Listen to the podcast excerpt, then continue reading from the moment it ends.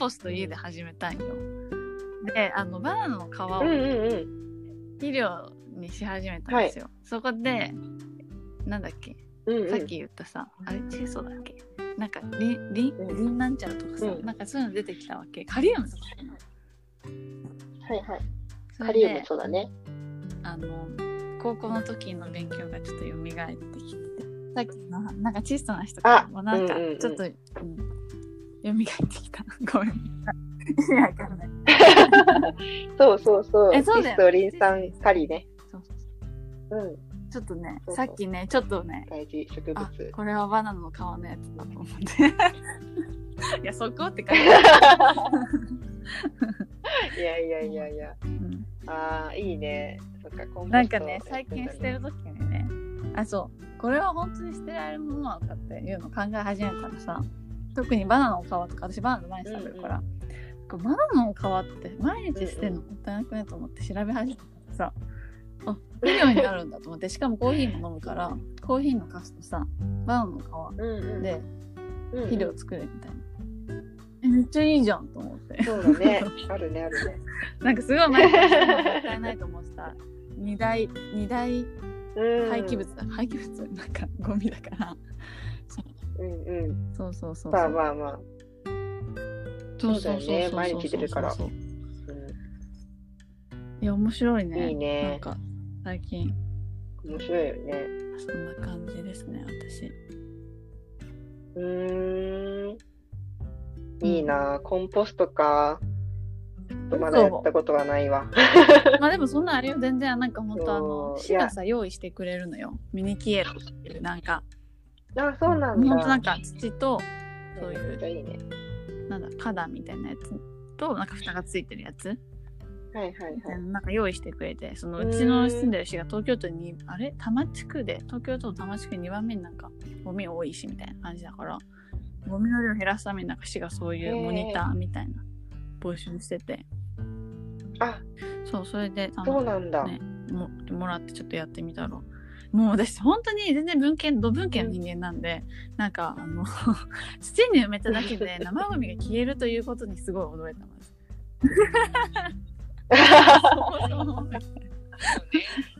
感動しちゃってそっから。そうそっからちょっといろいろとやってるっていう。んうん。うん。うん。えそのできたコンポストはさ、あなんかそうそうどうなるの？あなんか植えようかなと思ってる。あ、それは自分のお家であそうそうそうそう。使えるってことか。なんかそれを集めて農家さんに渡すってことはない。あーんかやった人もいいの。これってなんか、いや、あないんだね。それはないっていうか、なんだろう、それを市としてやってるなら、やってんのかなと思ったんだけど、そういうわけじゃなくて、まあお家でやってみようって感じの。なんか。家めっちゃ田舎だかあらさ。なるほど、なるほど。あのマジ、うん。うんそうあの庭結構土地余ってる。余ってるってほど余ってないけどなんかまあ場所スペースあるから、で結構夏はハーブ夏ってかうん。春とかハーブとかう植えたりとか植えるってか去年とかねステイホームだったからちょっと始めたらさ楽しかったから。へえそうまあいいね。いや、うん。コンポストね。いや、私、あの、最近コンポストの授業、授業っていうかなんかう、んうんうんうん。なんかな習って。そうそうそう。そう。やっぱ理系だからさ、やっぱそういういろんな栄養とかを考えちゃうんだけどさ、なんか、そう、やっぱり、え、その生ゴミって、そのまんま入れるのか、乾燥させてからうん。入れるのか、ああどっち？どうやってやってる？乾燥させた方がいい？それあそうなの？乾燥させた方がパリパした方がいいいいんだって。そうそうそう。うん、なんか水分があ,、まあると、あの、まあもちろん、うんなんだろうな、分解していくのに、時間がかかるの。時間がかかるんじゃないな。なんだっけな、腐りやすいんだな。腐っちゃうんだわあ。そうなんだそうそうそう。で、うん。だから、あのーまあ、なんだろう、ゴミがなくなるって点ではいいんだけど、実際に使う、そのコンポストを使った時に、完全にその、うん。あのー分解して発酵してっていうのが、なんかうん。水分が多いとできにくいし、そういう不完全な状態で撒いちゃうと、あの腐った生ゴミの元をさ、撒いてることになっちゃって、あのそう、逆に病気とかが発生しちゃう。じゃあもうそれはす多分じゃあ今やってるやつはもう本当に生ゴミ処理用とかの方がいいかもな確かうに、ん、かもね。そうそうそう。っていうのを聞いて、そうそうそう。で、なんかこう、まあ、自分の家庭菜園で楽しむぐらいだったら、全然、あの、まあ、自由にやっていいと思うんだけど、なんかその、例えばある自治体とかで、公共コンポストみたいな感じで、あの、みんなでこのコンポスト、生ゴミ持ち寄ってコンポスト作って、それを農家さんとかで使ってもらおうってなった時に、やっぱりなんか農家さんも、こう、やっぱ土にとって、うん、野菜にとっていいやつを使わないと、うん。あの、野菜育たないから、そういう意味では、コンポストの栄養状態とか、もう栄養バランスか。すごい大事になっててそう、だから例えば、そのうん。公共コンポストを作ってるいろんな地域の人が、例えば みんなバナナばっか食べて、超バナナばっかりのカリウム満点の、なるほどあねの、コンポストができたら、それはそれで困っちゃうみたいな感じで、まあなんか、その、チーソリン酸カリとか、あといろんな他にもミネラルうん。とかいろいろあるんだけど、そういうのがちゃんとバランスよくうん。できるように、まあ、それも管理しないといけないみたいなのがあるらしく、そうそうそうそうそう、意外と奥深いし難しいし、なんか、そう、捨てるのを考えるのは簡単だけど、生かすのをどこまで考えて、そうそうそうできるかっていうので、ね、結局ゴミになっちゃうともったいないから。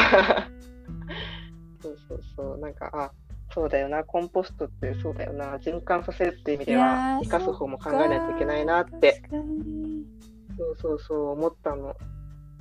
だから意外とね、確難しいんじゃないかなと思かって。る。最初は 私もうなんかゴミが消えたことで満足してたんだけどさ。やうんうんうん。循環って大事だよなって今思った。そもそもそういうだってねであ目的というかあるじゃん。うん、そもそもの目的。そうそうそうそういや私全ね。然捨てたことで捨てたっていうか、ね。なんだろう生ゴミの量が減ったことで喜んでたそれだけ。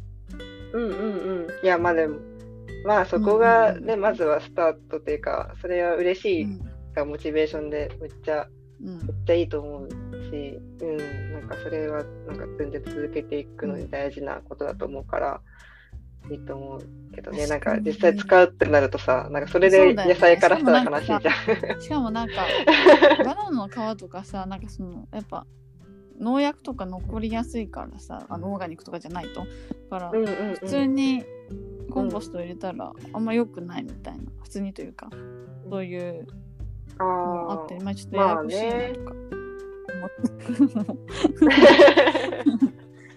まあね、まあコンポストを極めるならね、その辺もなんか 考えた方がうんいいかもしれあないちょっと後々ね後々そう、ちょっとうん、慣れてきた。そうそうね、なんか慣れてきたら、そうそう。いやーめちゃめちゃ勉強になったわ。確かに。いいのかなって。ね。そう、私もその生かすってしてなかったなと思って、なんか、すごい、それはね、聞いてて勉強になったなと思ったんだよね。うん。うん。いやー勉強します。そうそう。勉強します。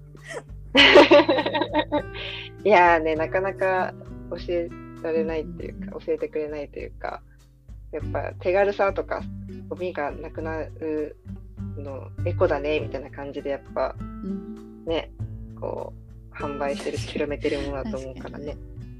うん、なるほど。そうそうそう。面白い。ね、意外とエコってエコさ、エコって言葉むに。なんかそうそうそう。この話も結構あってさなんかあうのーん、サーキュラーエコノミーってあるじゃん。なんかあれ私自身全はいはいはい。然ちゃんと概念理解してなかったなって思ってて、なんかそれなんでそうなったかっていうと、うん。その私が働いてるスタートアップの会社でなんかグリーンワーク白馬っていうあの、はい。なんだろう多分カンファレンスみたいな感じなのかなサーキュラーエコノミーの白馬白馬あるじゃん長野の。うん。あそこで半年に1回くらいやってるんだけど、まあ、それに行ってきた、あのー人があのミーティングで話してくれたんだけどそのサーキュラーエコノミーの対談者になんか風力発電の人が出ててなんかこれってサーキュラーエコノミーじゃなくねうんみたいな話が出て確かにと思って、確かに。なんかさ、まあ私も私自身こうなんかうん。サーキュラーエコノミーという言葉に対してなんかエコみたいなリサイクルみたいなイメージあったんだけど、うんいやサーキュラーエコノミーってそもそもリサイクルじゃないよなみたいうん。な いやなんか私自身のまあ問題そうだね。でも結構こういう考えいなんかちゃんとみんなサーキュラーエコノミーみたいな言葉とかは流行ってるけど意外とみんな理解してないのではとうん自分を通して思ったっていう。うん、ね、そうなね、確かになんかそういうイメージとか、エコっていうくくりで、うんこう、ざっくりと捉えて満足しちゃうっていうかえ。マジでそう。うん。確かに。いやーみおちゃんね、的に思そうのエね。コっていう言葉がさ なんかどういうふうに社会ではうんわかんないけど、まあなんだろうどういうふうにみなってるなって見えてるあーそうだな。エコっていうよりかは、例えばサステナビリティって言葉、あれはなんかすごい宣伝とかに使われてる、なんか、うん。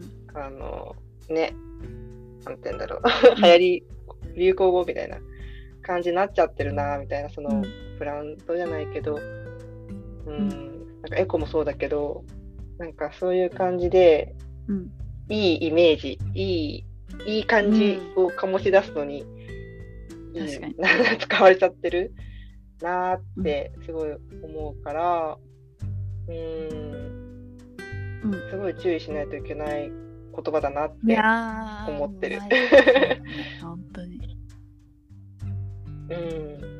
なんか、うんうんうん。ね、グリーンウォッシュって言葉もあってさ、なんかね、なんかそういうエコとか、なんか環境にいいって感じで歌ってる、歌ってて、だけど中身は実際違うみたいな感じで、なんかそういう、なんだろう、なんだろうね、さなんだ販売戦略とかに利用されてるから気をつけましょうみたいな。確かに話もよくあって、そう、うん。なんかね、映画でもね、その、あ？グリーンウォッシュ、環境に優しい、なんかそのグリーンウォッシュに関する映画があって、あグリーンライっていうはいはいはい。なんかファッションのやつ？映画？いや、ファッションじゃないかな。なんかね、なんだろう。まあ、いろいろ、グリーンライってやつは、なんかもしかしたあらー。普通に見れないのかな。たまたま私はなんかのキャンペーンでうん。見れたんだけど、あこれね。なんか。うーん、あこれ。なんか聞いたことあるわ。うん見た見た。これ何で見るんだろう。ん、う何で見た何で見えるんだろうね。私何で見たんだろう。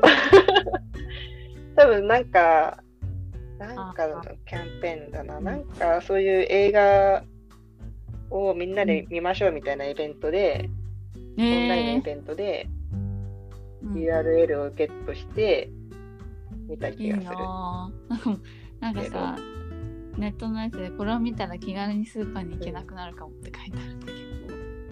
行けなくなるの？これ、うん、いや、なんかさ、あのーまあ、特に欧米とかそうだけどさ、そのいろんな認証マークとかあるじゃん。そのそう。めっちゃあるじゃん。だからめっちゃあるけど、とりあえずそのつけてるっていうので、まあなんかそれっぽく見せてる、なんか消費者を安心させるために、そういうのつけて、まあ、買わせるみたいな感じでやってるんだけど、その認証がどれぐらいの基準でされてるのかとか、その、実際どうなのみたいな 感じで、うん、なんかその例えばこの映画で取り扱ってたのは、パーム油？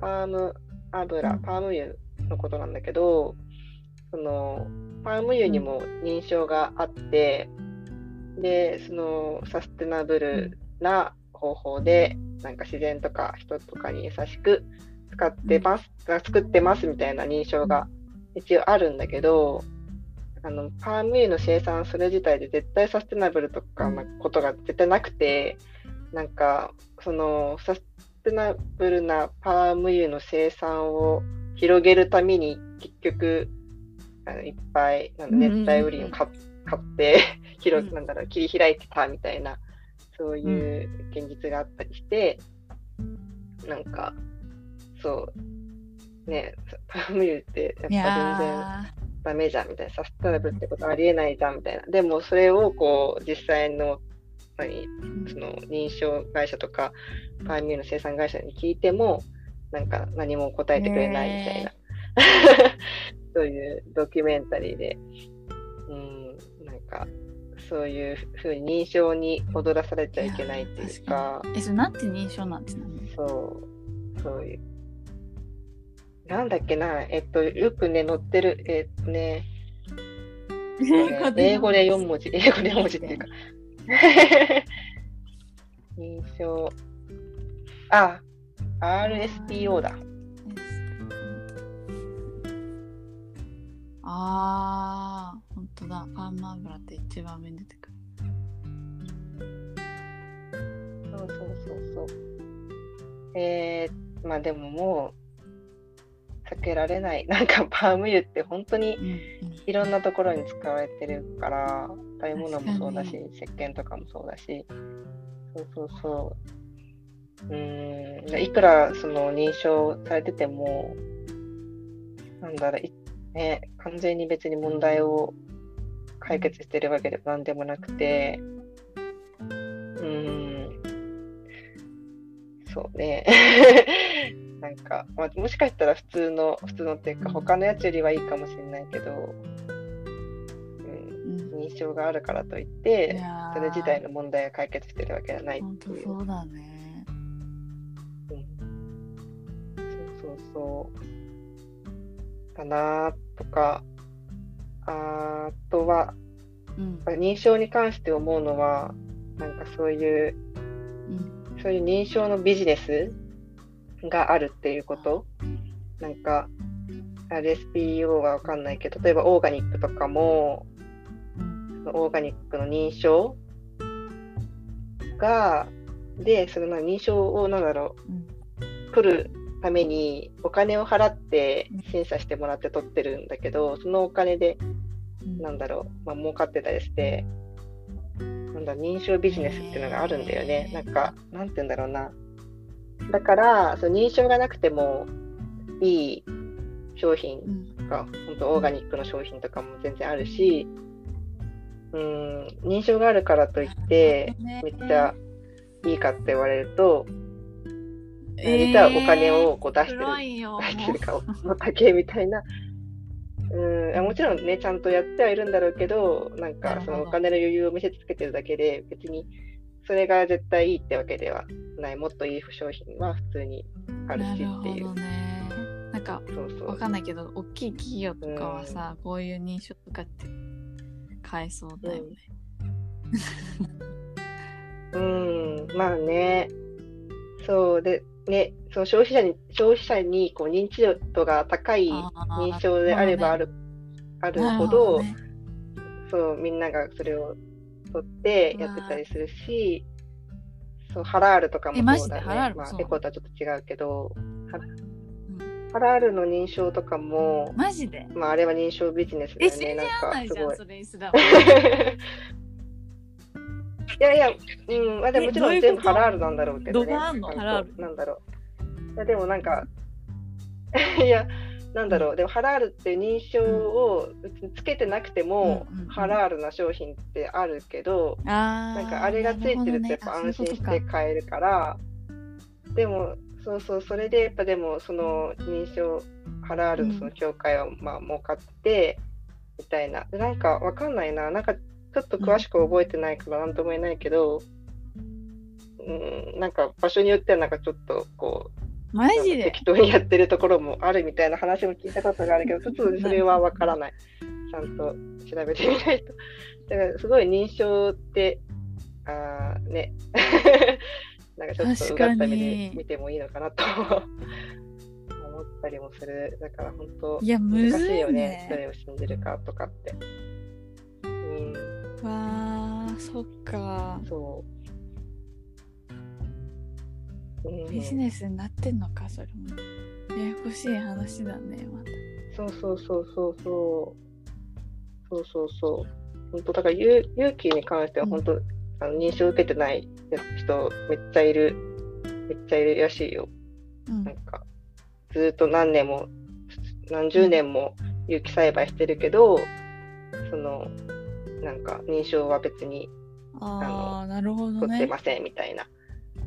それはお金かかるし、そのお金をこうかけるぐらいだったら、その分、なんだろう、もっといいに作物を作る方に使もそういううので、みたいな感じで。ところが増えたらいいよねもっとでもむずいよなでもね。ね、だから、うんそう、だから消費者がその認証で全てをこう、認証が一つのその判断うの、ん。まあ、そう、あれになるけど、まあでも、それを全部信じ込まないで、うん。そのきっかけぐらいにしといて、ちゃんとこう、うん。商品の裏側とかをもうちょっとこう見れると、ね、見るような習慣つけるといいのかなと思うし、企業は企業でね、もうちょっとそこが透明性が上がると いいのかないともやほんとそうだね。思うけど。いや私自身うん。なんかもうなんかわかんないけど認証のマークつけついてたら安心感あるという感覚がある。うん、そうだよね。そう、結構ね、面白いよね。なんか。ー そういうの知っちゃうとなんか、ね。いや。ああ、そうなんだ、みたいな。なんか、そう絶対に、なんだろう、絶対この商品、動物性入ってるわけないじゃん、みたいなものも、わざわざビーガンとかつけたりとかあしてるやつもあったりとか、そういうの見かけたこともあるし、なんかこう、頑張って売ろうとしてんだな、みたいな。感じが、スケスケで。うん。なんか、そういうのも確かにふふっねてなっあとさ。なんかすごい最近疑問なのがさあのキャンメイクってあるじゃん、化粧品。あれ動うんうん物うん実験とかしてないんだってさ、だけどビーガンって言ってないわ。けあ、そうなんだ。普通動物実験とかしてないんだったらもっとビーガンとか主張するべきじゃん、わかんないけどね私の勝手な思いなんだけど、うん。なんでしないんだろうってことはやっぱなんか裏であるのかな、確かみたいな。もうなんか あー、なんだろうねあー。材材料に材料に何か使ってんのかな？ああそれあるかもね動物実験はしないけどみたいな化粧品ででも動物性のなんか使うの？ね。ね、どうなんだろう。使ってるのもあるのかな？ねあるんじゃないの？わかんないけど。ちょっとどう、ね、メイクに関してはあんまり詳しくないから、動物性のもの。でもなんかわざわざ分けたりとかしてるよね。うん、ねなんだろうね。うんうーん、わからん。動物性由来。そうね。なんかわかんない。ラッシュとかがすごい動物実験反対みたいな感じで主張してるからこそさなんかなんでそう動物実験したいんだったら主張しないんだろうみたいな感じ。うん。ああ、そうだね。まあね、動物性実験が本当に悪いかどうかっていうのもあるけど、ううんん、私は別に、うん、うん安全性を確かめてるんだから、まあ、私は別に反対はしないから、まあ、あそうだ。うん、いや、ちょっとまあ現実、うん。現状知らないっていうのももちろんあるから、うんとわかんないんだけど、でもさ、動物性、うん。動物で実験しないってことは、安全性確を確かめる方法はまあ、2つ。確かに、そうね、本当に絶対にうん安全だって思えるものを使ってるのか、どう保証されてるかわかんないけど、そういうものなのか、もうそこはやんないで、てるだけまあみたいな。売確かにってるだけなのか、その、で、まあ、ある意味、私たちがモルモットみたいな。今のめっちゃ面白いんだけど、ね、もしかしたらかもしれないけど。うん、だから、まあ、一概にはいやー、確かに言えないのかな。なんか私別にそこまで考えてなかったんだけどさ、うんその化粧品とかまでに対してビーガンみたいなの。うん、だけど、うなんかそう、あの、最近ななぜか調べ調べてみたのよ。そういうね、あ化粧品なんか、あ、それ多分あれか。韓国とかでビーガンコスメ流行ってるから、そうそう、それで日本ってどうなんだろうみたいな感じで調べて、うんうんうん。まあそう思ったんだけど、確かにね、うん。あの、実験してるからこそあ安全性みたいなところは担保されてるんだよなって今思った。そうだね。まあ、ね、例えば、まあ、メイクだったらそんな、もしかしたら大丈夫かもしれないけど、薬とかはさ、ね、マウスとかで実験しないとさ、うんマウスとか猿とかうんで実験して、そこから人で安全性確認してってやるけど、ね、動物実験反対ってなったら、じゃあ、そうだよね。いいんですか？みたいな。そうだよね。いいんですか？ってなっちゃう。そうそうそう。だから、うん。まあ、一概にはね、ちょっと、なんとも言えないかなとは思ね。うけど、まあでも、ね、まあ、うん。なんだろう、植物性のもので、本当に別になんかそんな危険になるようなものじゃなくて、そういうのでおしゃれ楽しめるんですよ、みたいな感じで、確かにね。まあ、やってる分にはね、なんかそれはそれで素敵だなと思うし、うん。まあそういうのが、うんうんうん。なんだろう、一つ、まあ流行ってるっていうのもあるけど、なんかそういう価値観も全然いいなとは思うけどね。うん。でもちょっとビーガンコスメ高いよね。なんかブランディングされてるじゃん。高いよね。そうそうそうそうそう。うん。もそうブランドだよね、そういう。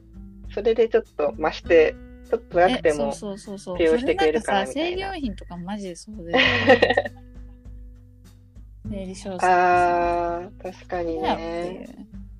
そうだね。そう。必需品なのにさ、需品だもんね。なんでこんな高いのね。うん。あの、生理パンツとかね、特に。そうだね。え、そうそうそう。なんんかさ、特別にしないでほしいよねみたいになってるでさ、特に生理ショーツとかが、そあれや、思うわなん。でっていう。なんで？まあ、そうそれが適正価格なのか。え、そうなのよ。そうなのよ。わかんないんだよね、こちらとしてはね。いっぱいレパートリーがあるわけでもないからね、余計わかんないし。でもなんか自由では最近さ、うんめっちゃ激安なうんうんうん。出たじゃん。そうそうそうそうそうそう。売りら出したよ適正価ね。格に、なんだろう、もうちょっと高いブランドが近づいてくれれば。そういう。まあ、どうしてもね、多うん分競争が始まると、多分ね、価格もうんうんちょっと落ちてくるのかなと思うけど、うん、あれそうだだよ。ね。期待だね。いやー、なかなかわからないよね。物の値段が適切、適正なのかどうかってさ。ほんとそうだよ、ね。全然わからん。なんか、うん安すぎても、これもう本当にややこしいんだけど、高すぎても、まあ私文句言うけど、安すぎても文句言うって いう。うんそうそうそうそう。いいのみたいな本当かよみたいな思っ。ちゃうよね。なんか特に GU とか、ねユニクロとかさ、まあ、あの、ベトナムとかカンボジアとかじゃん。考えちゃうんだよね。いくら向こうには払われているんだろうかとか。そうそうそう。ね、なんか、そうそうそうそうそそうう買っていいのかなとも思うし、なんかでも企業としてもさ、あの GU とかユニクロの大元のファーストリテイリングは、なんか一応サステナブルっていうことで、なんか、まあ、ビジネス界的にも評価されてはいるけど、なんか、いねやでもね。な、なんか本当かなみたいな、本当かなってすごい思っちゃう。そのそうんまあ、規模がね、でかいからさ、すごく、うん、本うん。当かよって思うけど、まあ、それをなかなかつかめられないなって思うね。うん。いね、特にファッションは最近本当サステナブルって言葉をいろいろ使ってて、えそうだよね。ファストファッションでサステナブルって本当に実現できるのかなって。ブランディングじゃないのかなって思いつつ、まあね、いやそう。だよね。と、うん、選手してほしいって感じだけど、いやそうだよね。だからには。そもそもそうだよね。ファストファッションでサステナブルってめっちゃむ矛盾だよな。うん。言われてみるそうね。まあ、うんうん。なんかこう下着類とかはね割と消耗品だからなんかそういうのまあ着心地もいいからやっぱりユニクロとか確かに多いなって思うけど、うん、なんかね普通のお洋服はなんだろう。いいものか本当にわかいいいものだろうかって ちょっと考えて。うんそうそうそう、うん。私はなんか最近は古着を買うようにしてて、うん、うんメルカリいいよね。まあメルカリとかだけど、うん そうそうそう、メルカリとか、うん、ヤフオクとか使って、まあ、ね、すでにあるんだからいいいじゃん、みたいな感じで、うん。ね、買ったりするけど、なんかね、やっぱり、すごい、こう、ユニクロの服とかもさ、なんか昔はもっと丈夫だったと思ってさ、うん。なんか今、パジャマに着てんのが、マジで？中2の時に買った、そう、ユニクロのパーカー。そう、すごっ。全然色落ちもしてないし、まあちょっと下手ってきたけど、全然、なんか、全然現役で、うん。全然着れんのね。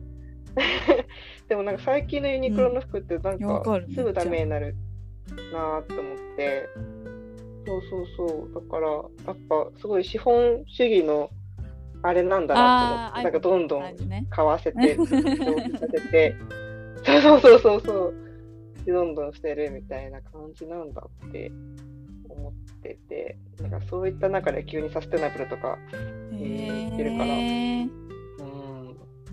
ん、いや それ腑に落ちないというかなんか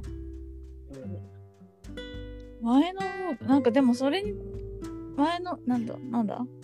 この生地とか質は落ちてる割には値段どんどん高くなってってるよね。昔はもそうそうそうそう。めっちゃ。そうだよね。ね。え、なんかね、よねユニクロも安いあれじゃなくなったよね。うん、なんか。まあまあ、かっこいい服も多いけどさ、ユニクロだけど、なんか、うんうん。普通に形いいなとか思うのもあるけど、うん、でもなんだかどんどん変わっていくなって思って。すごいね。12から来てるって。うん。えマジで？そうなの。なんか、本当、うん。なんだろう、コーラルピンクみたいな、なんか、すごい、ホワイトショッキング、ピンクじゃないな、コーラルピンクか、フラミンゴみたいな、なんか、うん。サンゴみたいな色をしてんだけど、色落ちない全然、やば。現役、すごい落ちない。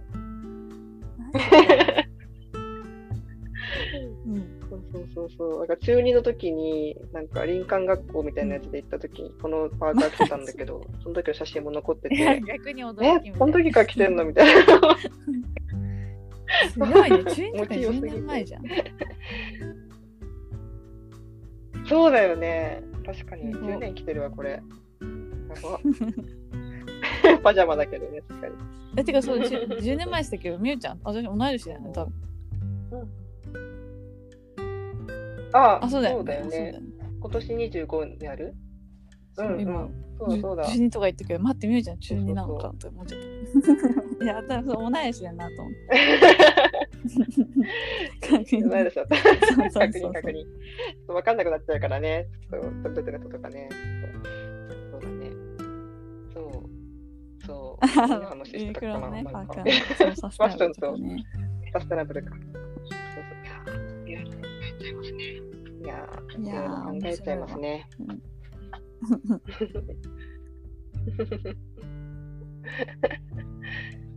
そう。いやー、なん。かもっとね、ちゃん。といい、ちゃん。となん。だろう、商品の裏側とか、なん。かそういうのが見えるようになるといいけどね。食べ物じゃなだけじゃなくてね。うん。ね着てるものそうそうそいろいろ。とねね細かいの知る。うん。う。だって、私たちがね、選んでるからうんうんうん、こういう社会になってるけどさ、うん。私たちがもっと考えて選べたらさ、もっとっと良くなるんじゃないかって思うから、でも考えたくてもさ、考える情報が、なんか全然、うんなんだろう、情報源がないっていうか、うん。知る機会がなかったりするから、うん、だから、そう、どんどんなんかうん。企業とか大きくなっていくけど、なんかそういう。透明性みたいなものもうちょっとね、ちゃんと責任持って 上げてってほしいなってなんか思うけど。そういうところはやっぱさ、うん。大きい企業ができるんじゃないかなと思うんだよ。まあいろいろ問題はあるけど、私なんあとなんかそもそもうん。物多すぎじゃねっていう。選択肢多すぎじゃねって私はすごい、うん。なんか、うん、うん、もうちょっと減ってもいいのかなっていう。うん、なんかもうその、ね。決めるごとに時間がかかっちゃってさ。私そういろいろありすぎて。確かにね。うん、まあね、いろいろありすぎて、まあいろんな人がいる社会で物の多様性が増えるのはそれはそそれでいいとも思うけどでもなんかそんなシうえそうなんーズンでだよね。これ変える必要ある？みたいな。えそうなんだよ。トレンドとか流行りしたりをさそうそうそう。私結構今はもうなんかそういうの考えるのめんどくさいと思っちゃうけどさなんかうん。ちょっと前はさそういうなんだろうトレンドを追わなきゃいけないみたいな追わなきゃいけないまではないけどなんか。うんうんうんうん。まあなんかそういう意識みたいなのがあって。うん。まあね。うん。そうだよね。結局そういうのって販売戦略だからね。うん。なんかそういう風に買わせないといけないと思って、なんか今年はこの色が流行るとか、あれが流行るっていう風に言って、こう人の物欲を操作してるんだよなって思って、うだよね。ん、冷静に思うとね。うん。ね。え。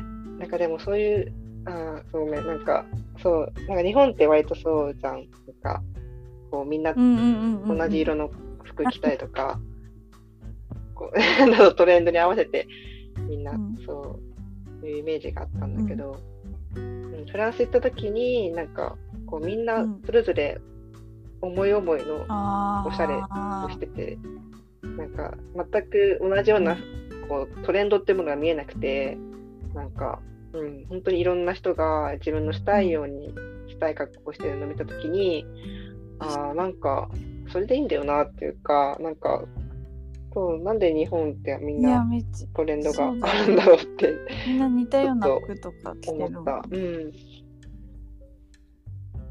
確かに。いやそれ結構海外だと結構思うよね。そこなんかみんないろんな、ね。自分が本当にそうそうそう好きな服着てるなみたいな。あるよね、うん。そういえばさっきさそのね。フランスのさ流れで聞こうと思って忘れてたんだけどさそのフランス行った時にちょっとまたビーガンの話戻るんだけど。うん。あのビーガン始めてみようかなみうんたいな、うんで結構留学してる人うん。よくあるなと思ってて、その海外の方が始めやすいみたいな。